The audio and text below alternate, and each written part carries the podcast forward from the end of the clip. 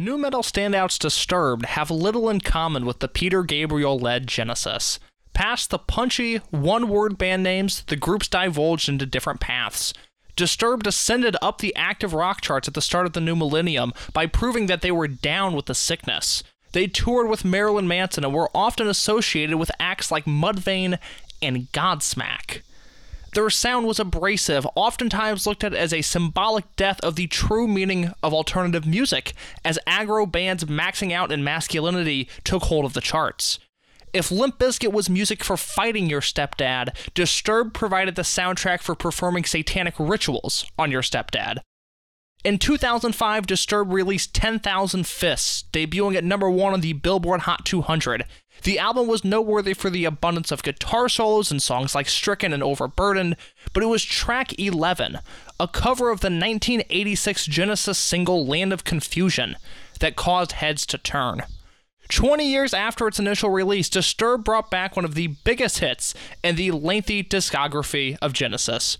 Known for its spitting image puppet music video that plagued the airwaves of MTV, Genesis showed the world in 1986 that they were still a viable entity despite Collins becoming a successful solo artist. There were 13 albums deep at that point, a household name and a commercial force. Land of Confusion is the hallmark track on 1986's Invisible Touch, an album that pushed synth driven sound to the masses through eight complex songs. And for that, Invisible Touch remains an art school album.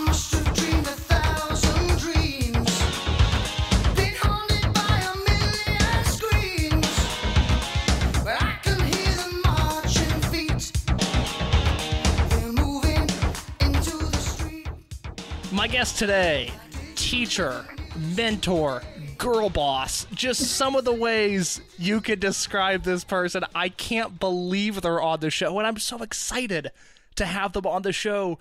Jen Ellison, how are you? I am doing a 2020 okay. That's all we ask. Again, it's Yeah. like in baseball, if you hit 300, 3 out of 10, you're doing all right. You, you seem like you're Yeah, hitting about yeah. 300 right now. I'm hitting at about a 300. So basically, 30% is a win, 30% is a loss, and 30% is, hmm, there's another 10% in there somewhere. And that's that's the bigger wild card. That's the unknown, which is because there's still four months left of the year. That's just like we don't even know. yeah, I don't uh, hear there be dragons, but it's the new math. There's only there's only 90% ever. Oh, thank God we've got new math. That old one was hard, but Jen, I'm so I'm so glad to have you here. Your life primarily revolves around live performance. I don't know if you've been reading the news, but a lot of that hasn't been happening lately. How are you doing being so stationary for once in your life? For- Actually, uh, wow, that's a deep question because I'm telling you right now. Th- This is I'm- your equivalent of being in the garage with Marc Maron. Okay, I'm here to pull religion out of you. We're going to talk about cats for a little bit.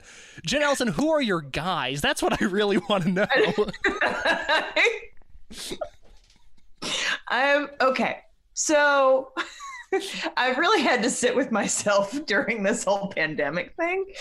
And it has I'm um uh I haven't been busy as much, but somehow busier. Hmm. Interesting. I Like there's just a lot that's I have to do. I don't know. well, you're bouncing from Zoom meeting to Zoom meeting. I mean, the commute time might be down, but the work is still getting done. Oh, oh, the work is still getting done, and also, yeah, that Zoom commute is a bear. Es- Especially when one Zoom meeting just doesn't end, Mm, and nobody knows how to end it, mm. and everybody's like, "Should I say I have to go to the bathroom?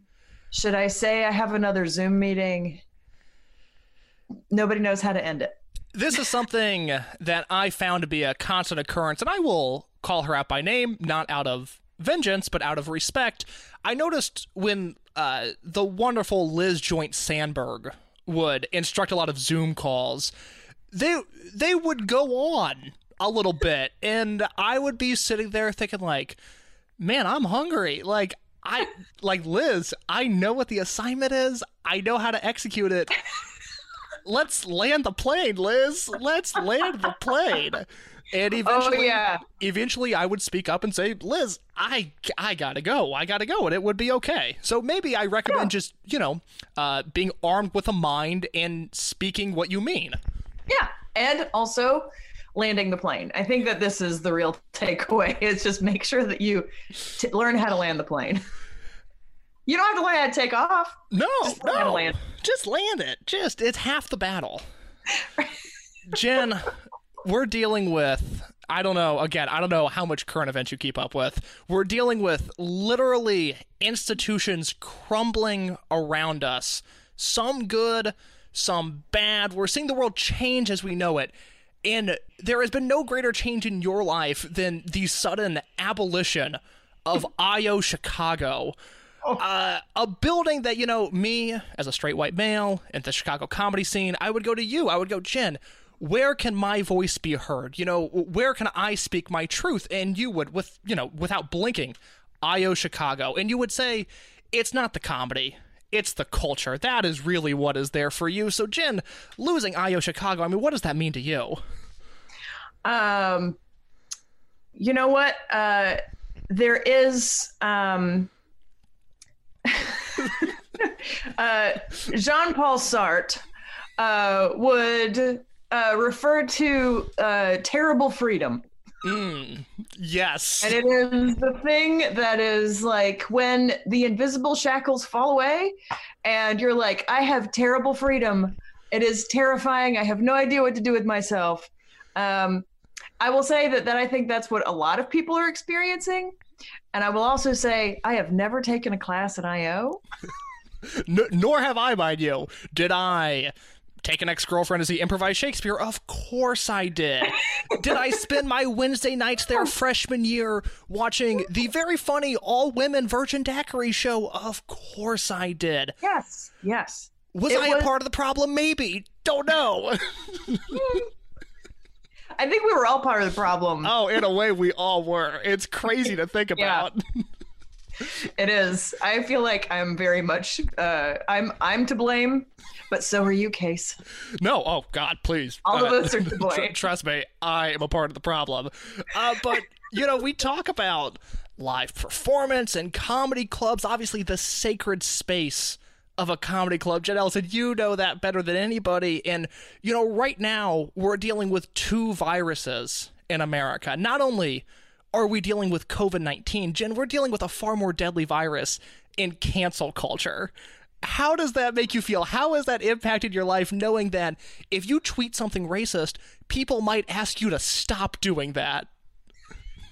I'm here to say I will stop doing that. well, you're listening and you're learning, and we hear you. We hear you. and we just want what's best. Okay, so wait, for real. How you what's your what's your take? What's your hot take on the cancel culture? It doesn't exist. It's right. not a thing. Louis C.K. tours. Matt Lauer has a job. It's not. it's not a real thing. And I like, and it's not even fun to like talk about people being canceled anymore because it was fun when it was like dorks on the internet talking about it. But now, like, that is a theme at the RNC is like, we can't let cancel culture take over this country. It's like, well, it's not fun anymore. Like, this sucks. It has actually, yeah. I blame them for making it not fun anymore to, to make jokes about cancel culture. Yeah, it was just like when it was a bunch of K-pop stands coming in someone's mention or like somebody made a bad joke on at midnight. Chris Hardwick canceled, by the way. Uh, like it was fun. Uh, actually, yes, he was for real canceled. that show no longer exists. At midnight, uh, uh, just I look back on it, it's like all of the comedians that I discovered through that show. Ron Funches has a career oh, because yeah. of At Midnight. It was it was better. Twitter was better when everyone on the feed was just making the at midnight hashtags and then I was, love those. I really did. It was, was so like, great. It was awesome. And Too bad. I've, I've got to like debate politics on Twitter now to be like a good person. I was like, man, I just wanted to do like crazy band names and send it to Chris Hardwick. and,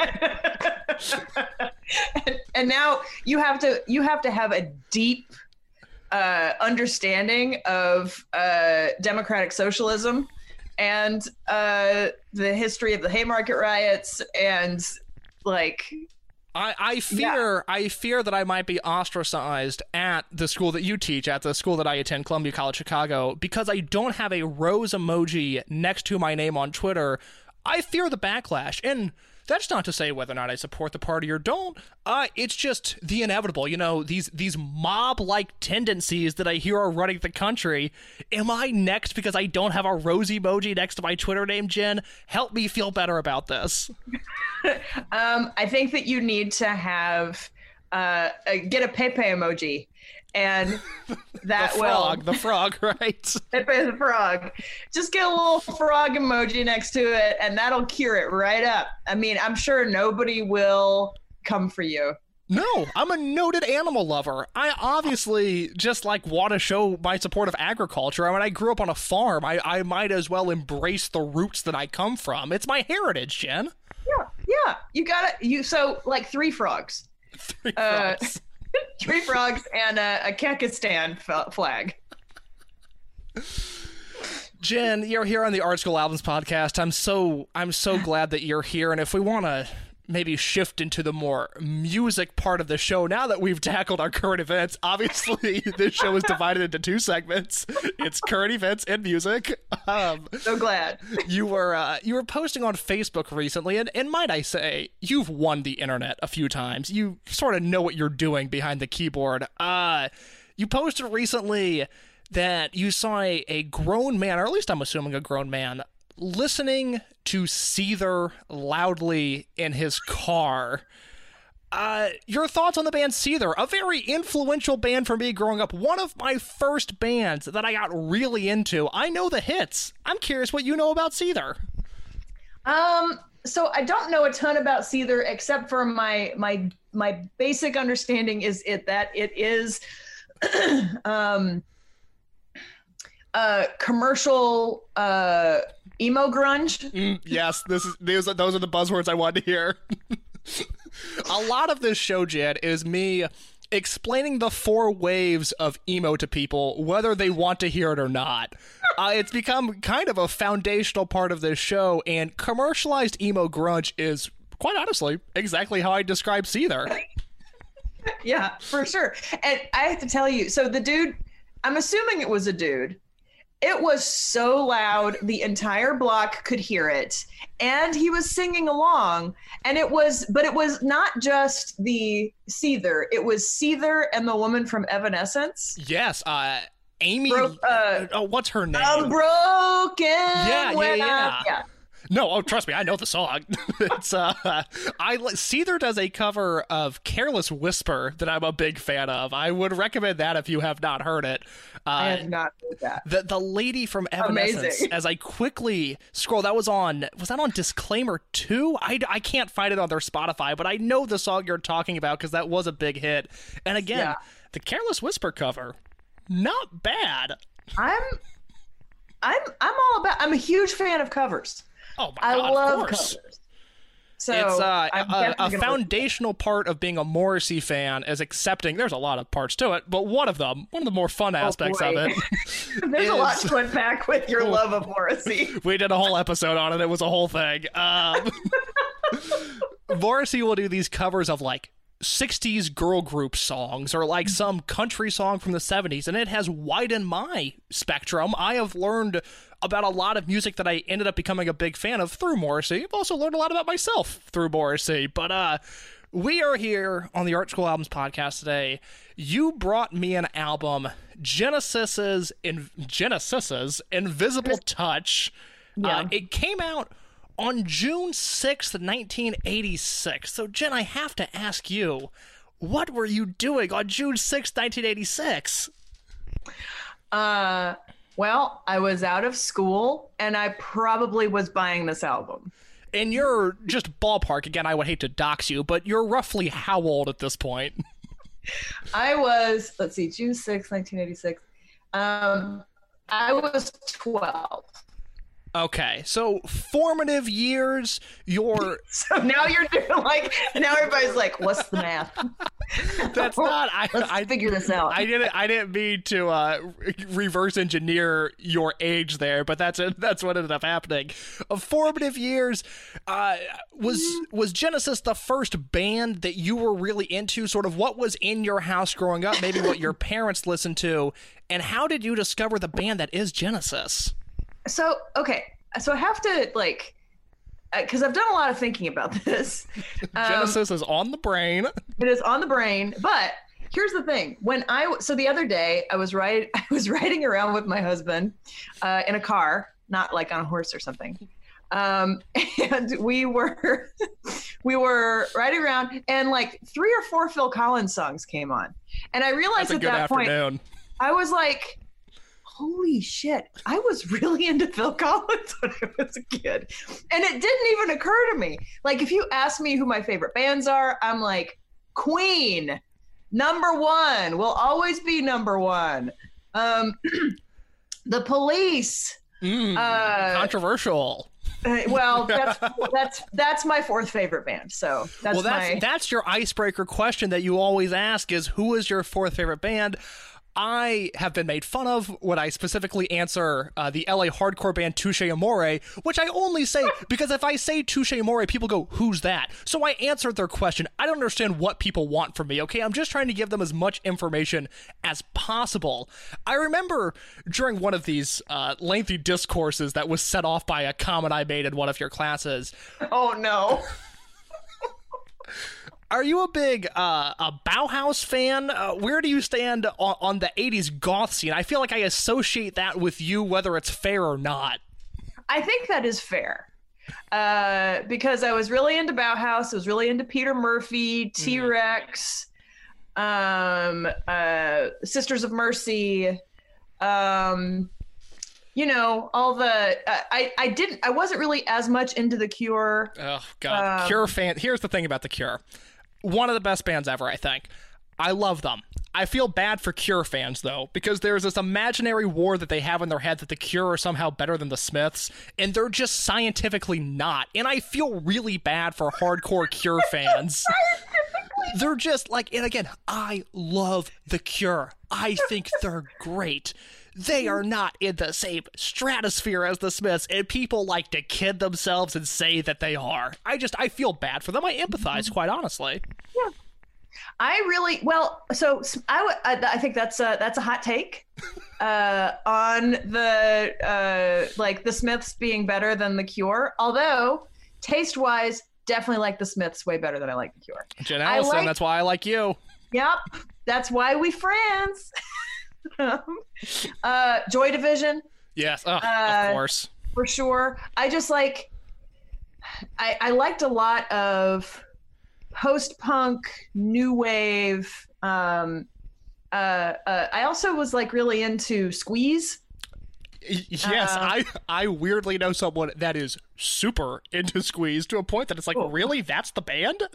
It, Yeah, it's a surprise, isn't it? yeah, it's like, oh, I mean, okay, I guess I didn't know there were people that followed them around the country until I met you, but more power to you, I guess. I, Weird. yeah, it's insane. I it did Okay. growing up uh, being so into the new wave scene. I mean, the music industry was a little bit different at the time. I have said before, I think I was put on this earth to host MTV's 120 Minutes. Unfortunately, that is no longer a Dave thing. That is that is no longer an option, no longer an occupation. But uh, were you sitting in a corner alone, pale faced, listening to this new wave music, or were you able to make friends because of it? Well, here's the thing. So uh, Annie Sullivan actually, uh, you know Annie. Mm-hmm. um, she sort of coined this phrase for me. Uh, she called me the farm goth because I grew up in Black Mountain, North Carolina, and it was not a hotbed of goth stuff. I also liked a whole bunch of other types of like uh, a lot of other types of music. Uh, uh, Paul Simon's Graceland is a fantastic album, although way problematic. Um, Here we Like, go. We ah. want to change history again. Suddenly, something from the 70s comes out and it doesn't meet your idea of progression. I'm so sorry. We really do need to take down that statue of Paul Simon. Um, Look, we um, have to do it. If we're gonna heal as a nation, we have to do Yeah. it. yeah, you know, if you're not, or not, if you're not going to take it down, put it in context.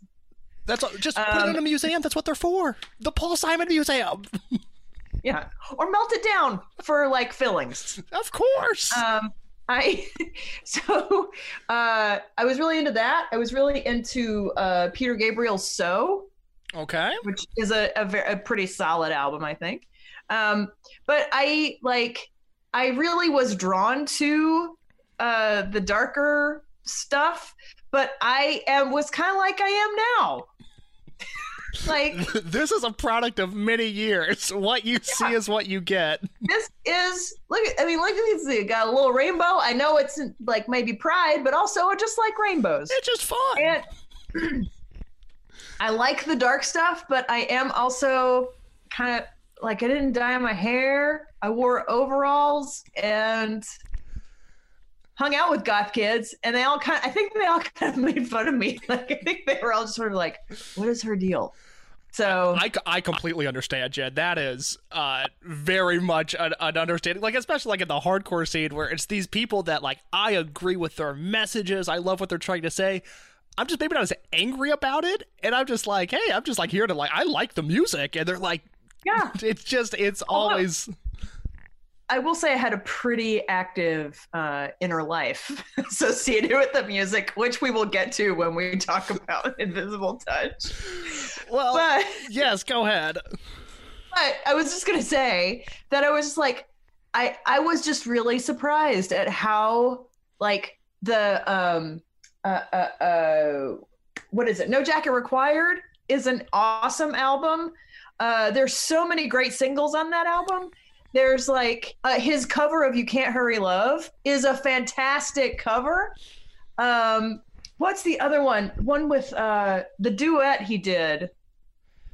Ugh. Oh, you're you're uh, barking up the wrong tree here as I scramble as I scramble to my Spotify look it up. to see if I can, and it's not it's not going to give me the Oh, information. Easy that I want. Lover. Easy Lover. Phil Collins, Uh, very very sensual man. I uh, uh, was kind of taken aback by some of the stuff on on this album that we're about to talk about. Yeah. As, I think especially as we as we get into it, and, and you telling me uh, before we started recording, and you know, I asked you to send me a list of albums, and, and you mentioned a Queen album. You missed it. You, you mentioned an Arrested Development album that I also love, but I love that album. you gave me the caveat that you were listing this album uh, in 12, 13, 14, and that maybe we needed to dig a little bit deeper into that. Uh, so, so we're gonna do it. And the the Genesis album, Invisible Touch, it starts with the title track. It was the most successful single in the band's lengthy history, their first number one single in the United States. It spent three weeks on the uh, top the Billboard Hot 100. Jen, this song is good, and I did not know what I was getting into when it came to Genesis. I certainly was aware they existed, but look, I haven't exactly done a Genesis deep dive, and I came into this and I was like, you know, is it maybe a little commercial for my taste? You know, is Joe the plumber going to enjoy this album? Yeah, probably. And normally that would that would scare me a little bit, but I let the music wash over me and I really enjoyed it.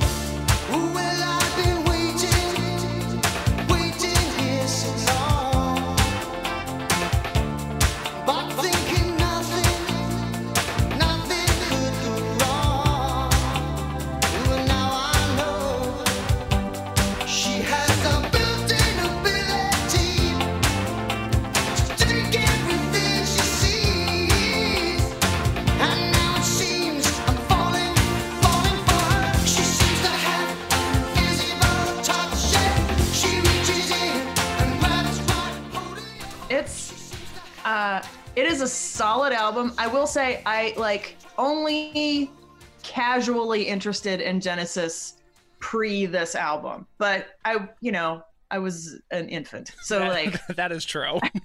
so this album was definitely like it it actually boy uh, you know there's so many things about this album that i you've really shown me me, uh. I'm holding a mirror I- up to society, Jen. In this time of self-reflection, I am Because- looking to pull this out of you. because I was listening to it and I was like, there's so many things about this album that are really good and also that really are reflected in how I approach art, This album, which is really hard for me to admit. oh God, I trust me. It's you're Jen. You're in a safe space here. Okay, let me say it. All right.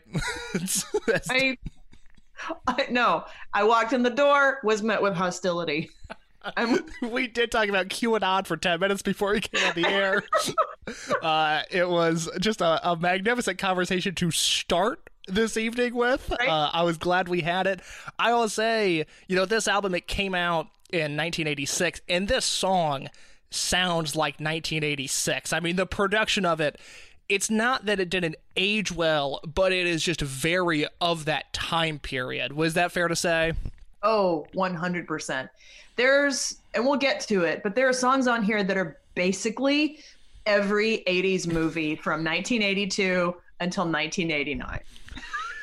this this whole album and we'll talk a little bit more about possibly the cinematic nature of this record as we go along but i did find a los angeles times review of this album. And this is you know this album came out a few years after feel it in the air tonight the phil collins single. He was established as a solo star at this point and uh, the LA Times writer Steve Hochman asked when it comes to Genesis Invisible Touch, was this record really necessary? Maybe the record was made to provide material for the next season of Miami Vice. For dreamy sequences of stalking bad guys, there's Tonight, Tonight, Tonight. Uh, for drug addict freakouts, there's Land of Confusion. For the occasional moments of introspection, there's Throwing It All Away. And I think that's a really, uh, for me, a fair way of looking at this album that just feels so big and feels like it needs to be used in stuff immediately. yes. It does. It does. And also though the the musical choices they make are surprisingly uh interesting. They're surpri- they're just surprising. They're surprisingly interesting. because you're just like oh invisible touch but like there is something about it. It's like the wallpaper of the 80s you don't really it's just there but then when you really listen to it you're like they were trying some stuff no, it's like, I like this. Like this, is fine. Like this, is cool. I don't know if you've listened to anything, any previous Genesis. I did kind of go down a rabbit hole when I knew I was going to go on this. I, I'm very unfamiliar with the band Genesis. they used to do like all kinds of crazy art stuff with Mm. their, with, especially when Peter Gabriel was with them. And so, like, there's like one, it's called the Music Box. Uh, from like 1975 or something like that, and I listened to it and I was like, "This is infuriating." That's how I feel about most Talking Head songs. Is like, we got it. Like, I know what you're trying to do. We got it. I'll take the hits, but come on, guys. Like some of this, it's a little much. It's a li- it's a little much. yeah, I, I I have I have some hot and cold feelings about Talking Heads. Yeah, that is a that is that is a separate podcast uh, between us. Also, a current podcast between Scott Aukerman and Adam Scott. They are currently breaking down all of the Talking Heads albums, so I do not want to step on their toes. Uh, Oh, I don't know if it. Hmm. I don't know if I want to listen to that. Well, I know I do want to listen to the second track, which is Tonight, Tonight, Tonight, not to be confused with the Smashing Pumpkin song Tonight, Tonight.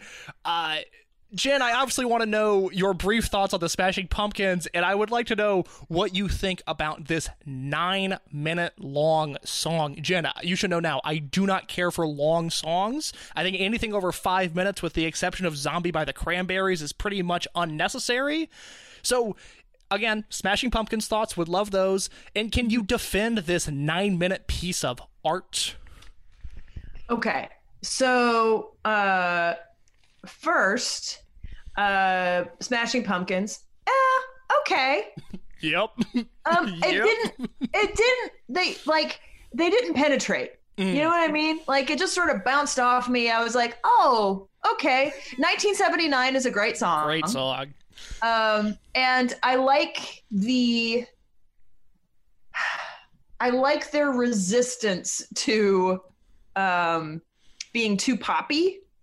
That is one Um, way to describe it, yeah. Especially in yeah. their later work, they were certainly resisting that. Um, Billy Corgan was like, "I- you know what? Accessibility overrated. Let me just throw know what? sounds together. yeah, that part I just I dissonance. So uh, of course you are familiar with Stravinsky uh, Rites of Spring. Oh, oh God, yeah. As a review uh, because it was so because it was so discordant and dissonant when people first heard it they were like and they like lost their minds and there was a riot because they were just like this is they and they hit people hit each other because they were so angry and then like literally a year later they played it again and people were like oh it's pretty good Yeah. and i think part of it was because they just didn't have any mechanism for that dissonance Mm. now, for me, dissonance in music, um, this oh, there's like a there's a, a Wilco album that has a lot of distortion and dissonance in it, and it makes me angry, and I want to hit things. Like I get very angry when Look, it, that happens. So Wilco, look, a lot of the things in this world right now that are happening, there's a lot of nuance to them. I feel that whole way about Wilco just in general. It's like, yeah, yes and no, and I don't know if I like this a lot, even though I really want to because I think it fits my personality. But I, but I just it's like when you go into your favorite store and you try something on, you're like, yeah, I'm gonna. Of course, I I wear shit like this all the time, and then you put it on, you're like. When I go into lids, I have that feeling often. As a former assistant manager Truth of at a that Lids, is so amazing, Case. look, I was an assistant manager at a Lids, constantly performed above expectation. I was basically running a store at 19, but I, I Of course under, you were. Right? Doesn't that just make a lot of sense? It does. Uh, but when we talk about Genesis and we talk about tonight, tonight, tonight, I, this song, look, one of those where it's like if Invisible Touch was like, oh, this is fine. Tonight, tonight, tonight is like, yeah, this is fine. Like it's not, it's not necessarily what I would be striving for. And again, the length of it is just so unbearable. Yeah, I tonight, tonight, tonight was never.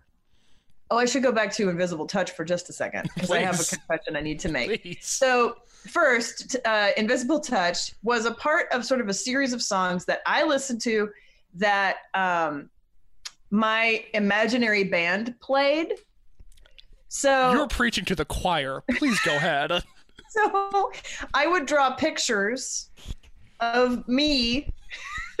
and here's what I would wear. I'll have to tell you what I would wear in these little pictures. And I know I have these pictures somewhere in my family home. It was me playing a guitar with pigtails, um, wearing an all gray tracksuit, but sh- track shorts. You might have been in head- the Smashing. Pumpkins ahead of your time. This sounds like some shit Billy Corgan would do. I would wear a headband. I was 12. So it was still me as a 12 year old. I was thinking of me as a grown person wearing this. And then I would have like these fantasies about my band singing Invisible Touch, also Easy Lover. And when I showed my mom one of the pictures, she was like, I don't think that you should have Easy Lover here. so yeah. I, in full transparency, I am currently 21 and did not peak in high school, did not enjoy high school, did not even go to the event that I'm about to refer to. But my high school's nickname was the Royals, and we used to have this show called Mr. Royal, which was like. I guess like a male kind of beauty pageant deal. I think a lot of like the joke was like men acting feminine, which like fine. It, like I'm not gonna it, like not my thing, but whatever. But they would have Yeah. like bands and like talent interspliced between them. It to this day, and when I was in high school, I would like I'll hear like a good hardcore song, and I'm like, wouldn't it have been great to play that in front of a full auditorium? And I think about it now of like, imagine just like, and again, like we didn't ask for this like we were invited. So like here's the deal. Like there if i've learned one thing in school everything has an equal and opposite reaction. So if you're not uh, you know reacting to these oppressive forces you're a part of the problem. And then we go into this crazy hardcore song that nobody enjoys. I'm 21 and i still think about that of how cool it would have been to ostracize myself in front of my classmates. Wow. I, I we were slightly different. In my mind, I was like, uh, this my band will be this biggest band in the world. Of course. Of course. But yeah, you do have those like weird fantasies about like I'm gonna you're all gonna see. Yeah, no, me me thinking like my senior year in high school, going like I'm gonna be at the cellar. Like you'll see, like I'm actually a funny fucking dude. I've got this twisted mind, and I'm gonna go to New York, and people are gonna see like it's like it's happening up here. So just in terms of invisible touch, it was a perfect like mwah moment for me to like draw my band pictures. Um, and then uh, and then uh, tonight, tonight, tonight. Okay, so it has that weird like cookie cookie like sound in it. Yes, You know what I'm talking about? I do actually. Um, so unusual, I think. Yes. Uh, the longer stuff. So I actually I feel Domino, which is later in the. I have other thoughts about tonight. Tonight, tonight did not. Uh, I think it was one of those that I skipped when I finally was able to get a CD player. Well, I was gonna ask. You said you think you were buying this album the day it came out. Uh, were you buying it on cassette? Were you someone listening to it on wax? Is are you an early adapter of the CD? How were you listening to Genesis this album when it first came out? Um, it was on CD, and it was. I think it was so expensive. Yeah, the, the CD in 1986 was not cheap you know, it was like eighty bucks. and worth every Yeah, it penny was- of it. yeah. Oh my gosh, I listened to it all the time, and I was always so. I, I thought it was fascinating. Well, Land of Confusion, very fascinating song, track number three. The music video is incredibly famous. Uh, a lot of political satire showing these puppets, Ronald Reagan being controlled by the strings of forces above him. Did your political activism start with Genesis? It might have. I, I'm not willing to to put anything off to the side as of now. I mean, like, have you watched that video? Oh, many times. Uh, That's like because I here's the thing, and this will make a lot of sense. I grew up exclusively watching VH1 Classic and then like ESPN when VH1 Classic was in a commercial. So this is something that I've seen before. This is when I heard this, I was like, I know, I know exactly what the song is. It is grotesque nightmare fuel. It is one of the most horrifying. Uh, they were using so it, the puppets that they were using was they were called spitting image. Yeah. and they were not so there were several things that were there were several things wrong first they were very very detailed caricature like puppets but they, they were like kind of foamy so they didn't really have a lot of articulation so it was sort of a lot of like fwop, fwop, fwop, fwop, you know of the and it made them even more disturbing but i watched that video every time it came on. And then, of course, you know, it's like I was listening to the song today and I was just like, there's too many men, too many people making too many problems, and not much love to go around. And I was like, damn. Damn. Genesis, Genesis right? sort of hit different. I mean, they really ahead of their time.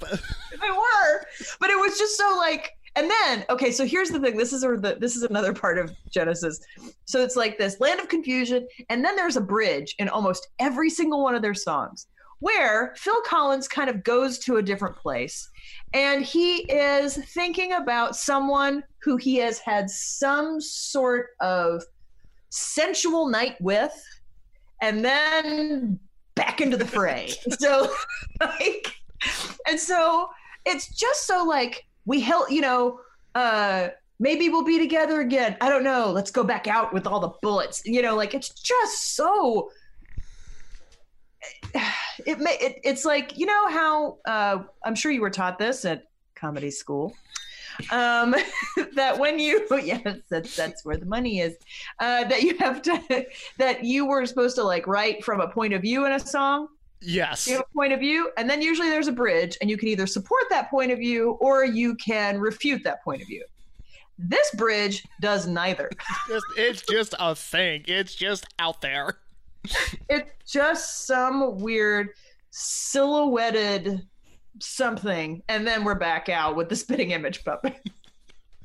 Well, we talk about the the sensualness of Phil Collins.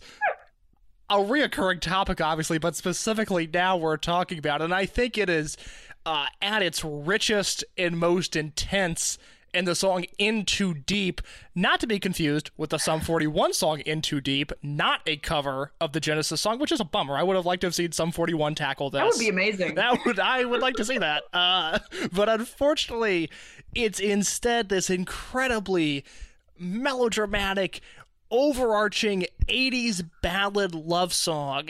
And I just pictured little Jen Ellison, 12 or 13, in her room, just like going through it. And so I have to ask you, like, if this is the soundtrack to your life, what could have been happening at this point in time? I was in love with my best friend, hmm.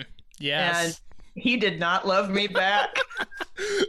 Uh, uh, relatable story. Uh, I have obviously talked about in this podcast, and I've had my best friend on the show. Uh, she not only did not love me back, she started dating another guy named Case instead, uh, which is psychological warfare. I think I remember you telling me about that. I it's honestly it's one of my favorite works I've ever created. Was I did a journal read for your class, and I was like, here's what happened. I was in love with this girl, thought I was crushing it, and she's like, actually, you but better. it's the worst. And the, I mean, here's the thing. I wrote him a letter and told him that I loved him, and after that, he treated me like shit. Oh no. The worst. It was so bad. But then I look back, I'm like, you know what? I was doing the best I can. You know, I love you, but I just can't take this. That's I mean that's poetic in a way, and I think that that really sums up In Too Deep. I mean that's that's what that's what the song is. I'm glad you could share that, get that off your chest. I'm sure that has been eh, you know antagonizing you for 30 years now. This rejected my letter. Just. Just for- I- forget the marriage, forget the career success. It's the letter that keeps you up at night. That's the one that you just can't get over. The So one thing that I'm just like, I wake up in a cold sweat at least once a week. Well, we go from there to anything she does, and you talked earlier about the interesting instrumentation on this album. Yeah. And this happens in between ska waves of like the specials in the 70s and like real mm-hmm. big fish in the 90s. But this has a ska tone to it that I was Yeah. not expecting but was into, quite honestly. You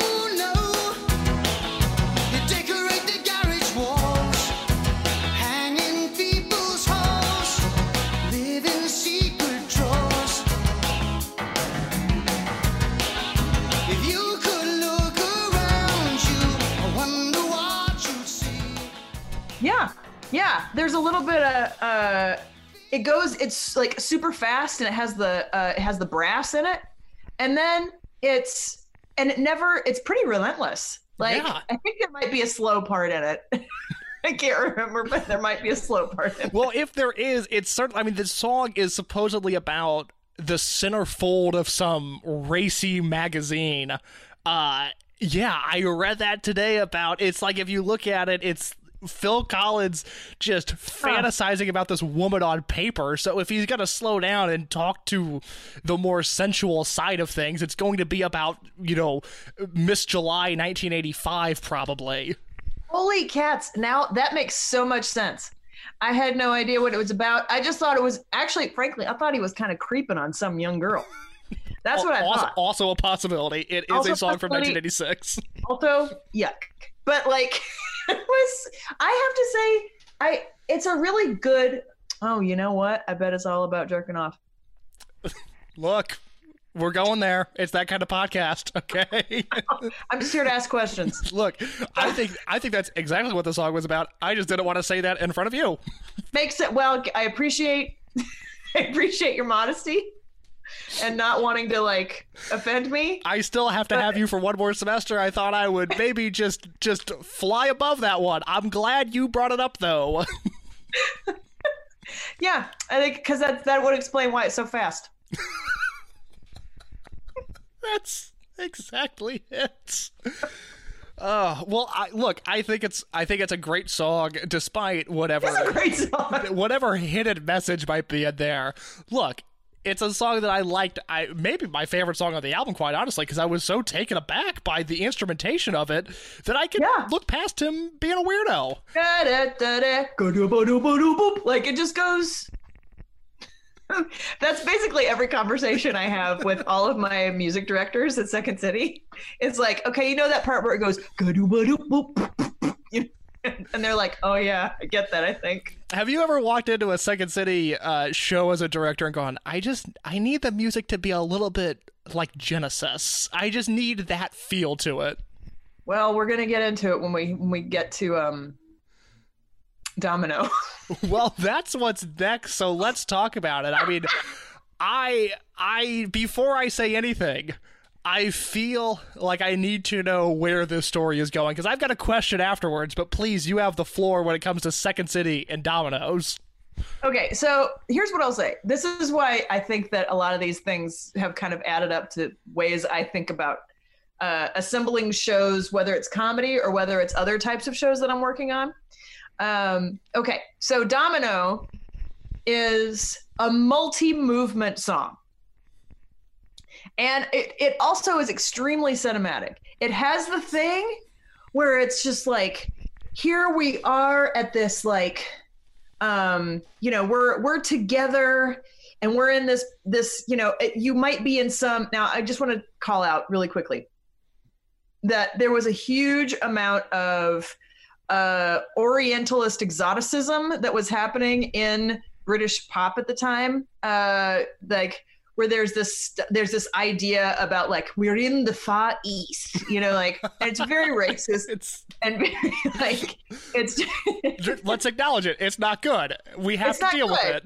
but it is a part of like if you if you listen to rock at that time like you know uh, uh boy george sort of co-opted a lot of that type of thing um I david there's a lot bowie of Bowie. Yeah, there's a lot of Bowie like Yeah. that, and like, it, not even just the song "China Girl," which I like, but there's a lot going on in that song. But there's Uh, a yeah. lot of Bowie of like, huh, okay, all right, well, that did not age great. for sure yes um so in this movie at the beginning of it there's like kind of this like exotic sounding uh 80s exotic yes, pan Asian sound.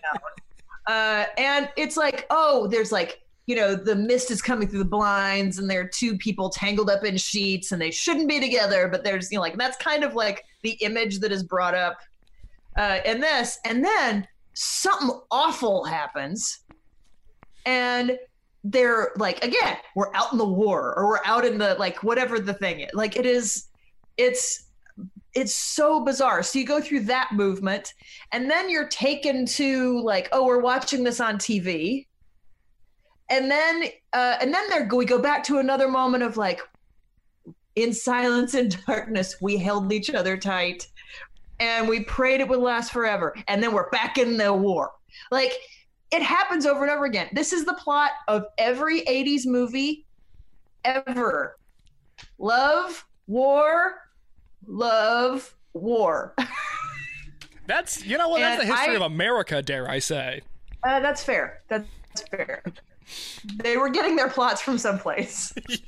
but then, uh, but then there's like all this weird commentary, uh, and it's eight minutes long. It's over eight minutes long. It's ten minutes and long. in one of the shows that I directed for Second City, the ETC show, Apes of Wrath, there is literally an eight minute space opera in the second act. I believe I still have the password to the Second City archives. I will be checking this out immediately after we're done recording. Now, we did break it up so that it wasn't just like a full eight minutes, but it almost was entirely that. Well, it's so funny that you had the same note that I did. Was the song is just so cinematic, and and you think about the relationship that Phil Collins had with Miami Vice and Field in the Air Tonight, and I, you know, I I took a gander to my IMDb app, and I was like, I wonder just how many movies has Genesis been in? Have they provided provided the soundtrack to? And I was shocked to see such few results with the exception of one that stuck out in my mind, which is the 2007 film starring Adam Sandler and Kevin James. I now pronounce you Chuck and Larry. Uh, Oh, the song Follow You, Follow Me from And Then There Were Three is in that movie. I was going to ask how you felt about I Now Pronounce You Chuck and Larry. I do feel like I know what you're going to say. ugh, pablum, As a, utter dreck. as a big Kevin James fan, and I have spent a large part of this summer watching episode after episode of King of Queens because it is finally streaming on the Peacock platform. Eh, That one that one's a tough hit, but I will defend King of Queens. That show is fucking hilarious, and I feel like it's weird that I have to defend what I think is one of the greatest sitcoms ever written. Okay, you know what? Because you've said that, I'm gonna. I'll. I'll give it a. I'll. I will. I'll give an episode of Gander. the the interesting thing about King of Queens is like there comes a point in season 3 which I think was 2001 just to put yourself in that cultural mindset where it seems like they got a network note about LGBTQ and just kind of how to navigate it and it very much comes across like a room of straight white male writers were like well we got to do something. So there's just a constant like references to being gay and like is something gay? And it's never like outright like offensive. Like they're never like totally like they're punching down but not in this like horribly abrasive way. It's just funny to look at it as like they were going for something but they did not know what they were doing. And that is the part of the show that like say that again Just what a weird cultural artifact. Oh, like because a lot of the show, like I'm, I've watched, I've watched five seasons of King of Queens this summer, and like a lot of the show is like, uh, you know, you would obviously have to adapt some things here and there for the modern audience, but it's not this like train wreck of a show. But there's definitely a thing that seeps in of like they wanted to do something when it comes to gay inclusion, and they did not have the tools to do it. yeah, that's what happens when you have a an all straight, all white writers room. it's very noticeable that again like i think in their heart they were trying to do the right thing it just were- did not get there I know. It's like that's what it's like. That's just that's a a. a a billboard for diversity right there like you it's like people are like okay so i hear there's some gay people i don't know what that is really i don't really know any gay people. So we just say things are gay. That's, that's it's it's just throwing it out there. Like they just like wanted you to know that they're aware of it but again like there's no there's no tools to like make it better. Yeah, early 2000s stuff, people were really just throwing it at the wall and trying to figure out what it what any of it was or meant or anything. Yeah. I'm I'm glad we have it. It's something to look back on and go, okay, don't do this, and like this existed for a reason, and it's just a very interesting part of our life that we now have to deal with. Yeah. It is. It's a weird like reckoning with our former selves. Well, maybe maybe we could just throw it all away, like the seventh track on the album, throwing it all away. Need I say I love you? Need I say I care? Need I say that emotions something we don't share? I don't want to be sitting here trying to deceive you. Cause you know I know, baby, that I don't wanna go. We cannot live together. Oh, A buddy. song about Phil Collins not wanting his girlfriend to leave him. He says, "Now, now, who will light up your darkness and who will hold your hand? Who will find you the answers when you don't understand?" Is this song an early version of gaslighting? I you know what? I don't know. Phil Collins had didn't seem to have a lot of luck with women with any relationship he was in. And it's like evidence in every single uh slow jam. It is just like every one of them is tortured. Every one of them is just sad. Please don't leave me. I hate you because you're here.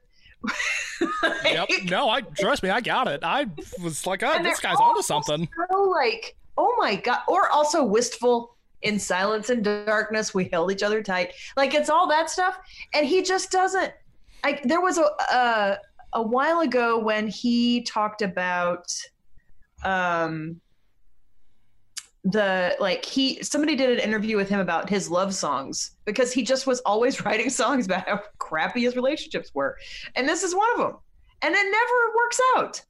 It's like the world is a terrible place and we're gonna break up and you've torn a piece of my soul out that i'll never get back. Thanks. Let this be a lesson to the men out there, and I'm speaking to you directly.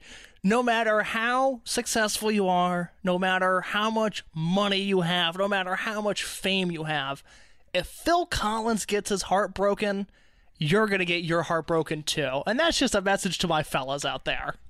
yeah if a guy who looks like a soccer hooligan is gonna get his he heart can't broken do it, no one can. oh, He's also, I mean, honestly, he is also pro- he's like right at the crossroads of MTV as well. yes, very much. so. I mean, In the Air Tonight came out in 1981, which is the year the channel launched. Yeah. And just before they really started taking people's looks seriously, uh, in terms of like a type of person that they just wanted to put front and center, aside from the fact that they almost never uh, showed any people who are of color. Um, uh, so there was definitely a type there. They only wanted to show white people. But then also, like, uh, he was in that place of like, your videos need to be interesting because you aren't conventionally attractive in the way that we think people will like. You know what I mean? Completely. So it was like this weird. I honestly, I could go down a whole rabbit hole about, about MTV because I believe it's some of the best art house videos ever made because they truly had no idea what they were doing. I I'm I'm sure you know this. I'm sure you pay attention to Viacom as much as I do. But a few years ago, VH1 Classic, which we just recently referenced, became MTV Classic, and now all they show is hour-long blocks of music videos, and it's like '90s Nation, and then like Rock Block and House of Pop. And I had it on earlier today, as a matter of fact. I just turned on the TV and it was on, and a Prince music video was playing. And I don't know Prince very well. I don't know what song it was. Uh, the video had to have come out in the 80s, and even now in 2020, I was like, I cannot believe this is on TV. Like, this is graphic and intense, and I can't believe this made it past any sort of guidelines. Oh my gosh, Prince! Holy cow! It Yeah, just- there were so many things where you're just like, there's people are like doing it, you know? Uh, yes, uh, something that took me a long time to realize that my failures. I remember being a senior in high school and talking to uh, one of my really good friends who is much cooler and just kind of just he gets it on a level that I don't in terms of just like success and women and the whole thing. I remember like he was telling me a story about him and one of his, you know, escapades. I was like, oh my God, people around me are having sex. And I am not. Like, it just, like, it was like, I just didn't realize that the world had progressed without me. I was left in the dust. And I can only imagine some Midwesterner in, you know, Indiana, 13 years old, watching Prince and just going, like, like, this is a whole world I didn't know existed. Yeah, I think that whenever I watched, whenever I saw Prince, I, I mean, I loved Prince. Um, I loved glam rock. I was a big fan of glam rock. I like That, that like tracks. That one, that, that one doesn't like- surprise me. you know, I like big things. I like for it to be. That's probably why I love Queen so much, is because it's like, look, if you want your sweet, your awesome licks, if you want like some glam and some showmanship, you got that too. You want some amazing musicianship? Yes, it has. It ticks all the boxes. Anyway, Well, were yes. talking about? We're talking about yes, now. also Prince and the sex having. We were. I was a lot. I was like this on the, the TV. just one eye open, just like a little like I'm scared of this, but I also like want this. Like I don't know what all of this is. Ugh. Yeah, after Madonna humped the veil at the first MTV Music Awards, my mom said we could never watch MTV again. I just recently watched a video of Madonna, and I promise, Jen, I'm gonna stop wasting your time in a second. We'll we'll talk about the last track on the album, but I just recently oh, watched a I had Mad- a great time. So mm-hmm. I, I just recently watched a Madonna video. She performed for the first time at the Hacienda nightclub in Manchester, England. And the Hacienda was this great dance club that also it's it's like I know it because the Smiths played there three times in 1983. It's some of their first ever shows. They're all filmed and they're the most blistering intense sets they ever did. Like they're crazy. But it was primarily known for being like an early hub of dance music in the in the UK. And the first time Madonna performed there, and I'm not uh, a Madonna fan by any means, but I, I heard about this performance and had to check it out, where she starts dancing at the hacienda, and people are frozen. They like don't they like it, but they've literally never seen anything like it and they don't know how to react. And it was like you know, uh, my mom talks about like, oh my god, Madonna changed everything, and then you watch this Hacienda video and it's like, oh my god, Madonna changed everything. um, how old's your mom? She is fifty six. Okay. Okay. well, Jen, on that note, we uh, we end the album. Just, I'm just like what? I was like, oh, can I be as old? Am I? Am I? I could. I could be your mom. Is that is that comforting? I don't know what to do with that information. To. I mean, Who knows? comforting. I'm not sure is the right word. I'll cancel myself. Uh, we we do end with the Brazilian uh, when we talk about just the I guess the ethnicity and sort of exotic nature of the 80s titling a song the Brazilian that has like what I think is fair to call like a tribal beat to it, maybe. And it's this big, long instrumental that ends the album. Do you have any thoughts on how the album closes? I personally think it's a cowardly move to end the album with an instrumental, but that's just me. Why? I think too many artists get held up on what the album should close with, and they try to make this great artistic statement. I point to uh, consistently Weezer's Pinkerton, which is um, a very problematic album, as discussed with Jake Klingensmith on the first episode, but uh, it, it's an, an amazing album. It, it's incredible, and then they end with just this soft, uh, you know, not even ballad. They just they completely changed the tone of the album and went in a different direction. And what the one where they're like, I'm sorry, I'm sorry, I'm sorry? that's most Weezer albums. Uh Well, yeah. yeah, it's it's something like that. But you know, I, I think uh, like a perfect album closer is Speedway by Morrissey on Vauxhall and I, where it is a culmination of everything. You are bringing everything to the forefront, and it's loud and it's explosive, and it tells a story. And an instrumental is maybe inoffensive in its approach, but it is, I mean, if I was crafting an album, I would want to say something on my last track. I would want to send the folks home with something, not just the bleeps and bloops that maybe Thom Yorke might find interesting when he's crafting Kid A, but it's not really something that I want in my life. Wow. Wow, case. That became anti Radiohead, which it didn't start, but most things I say end up being anti Radiohead. uh, oh, well, that might be the thing that gets you canceled. oh, God, I just, I'm Um, not sold on them still, but okay, go Oh, ahead. I get it. I get it. I get it. I have some hot and cold feelings about Radiohead too. Don't save it for Reddit, nerds. so, Save it for Reddit. That is that is advice I'm taking with me into the future. so, um, okay. I think the Brazilian, despite its potentially uh, exoticized racial racial problems, is a fantastic instrumental. It's experimental. It doesn't, and it's also it tells a story. In my mind, listening to it when I was a kid, mine had mostly to do with wolves saving me from assailants in the woods. Naturally. That was the story that I was telling myself when I was listening to this. No, of Wow. course. I completely Well, understand what you mean. I have never said aloud to anybody. so it's because it's nighttime. It's scary out there. It is scary out there. There might be wolves. There might be wolves. might be your friends that you don't even know.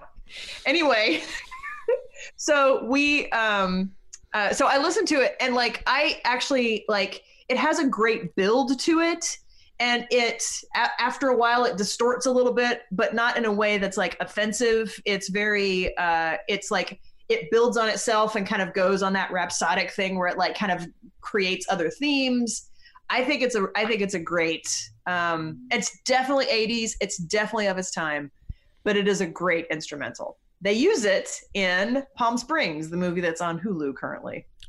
Good to know. Have not seen, but I've heard good things. It's really cute. I like that. I I like that. I'm now excited to watch it. I liked. I actually liked it quite a bit. I was dubious, but I had a good time. Well, that's what I like to hear, Jen. I've had a great time recording this podcast. Um, what would you like the people to know? What organization uh, would you like to shout out? And if you would like, where can people get in touch with you? Um, people can follow me on Instagram at uh, gengen1138 uh, or on Twitter at gengen1138. Uh, I'm not terribly um, sniffy about people friending me on Facebook, but uh, that place is evil. So, uh, I mean, the other stuff's evil too, but you know, you got to. it's different. We, we accept it. different type of evil. Um, so yeah, uh, Gen Gen one one three eight tends to be the best uh, way of getting in touch with me if you want. Um, and then, uh, so the the place that I am uh, that I want to tell you about is called the Chicago Alliance for Against Racist and Political Repression. Uh, they are the sponsors of the uh, the Community Police Accountability Council, um, which is an ordinance that gives accountability uh, or that that forces the police to be accountable to the citizens and not just to the mayor. Um, so it is, uh, but Chicago Alliance Against Racist and Political Repression is an excellent organization. Well, Jen, thank you for letting us know that. Uh, obviously, you can find me on both Twitter and Instagram at underscore case low C A S E L O W E. You can find the podcast itself on Instagram at Art School Albums. Uh, this week, I would like uh, add, to let people know, and as we're recording this, uh, basketball has gone on strike. I don't know if there will be a season or not. If the players decide to return, I support them. If they decide to go home, I support them. But specifically, BrownBrothersSalute.org. It is run by Sterling Brown of the Milwaukee Bucks and his brother Shannon Brown. Uh, they are established to provide events, programs, and services to resources uh, and resources to underserved youth and adults within low-income neighborhoods. And you can donate there and find out more information at BrownBrothersSalute.org. There will be a link in the description to that organization as well as the one Jen was just referring to. Jen, I ask you one more question before we exit this podcast, and that is when we talk about Genesis's Invisible Touch, which was given a four out of five on the Rolling Stone album guide and a C plus from Village Voice. I ask you to put yourself in the shoes of where you were when you first heard the album.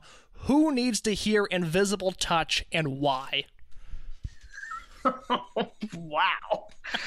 Uh, let's see. Um, it is for 80s freaks. It is for uh, lovelorn romantics.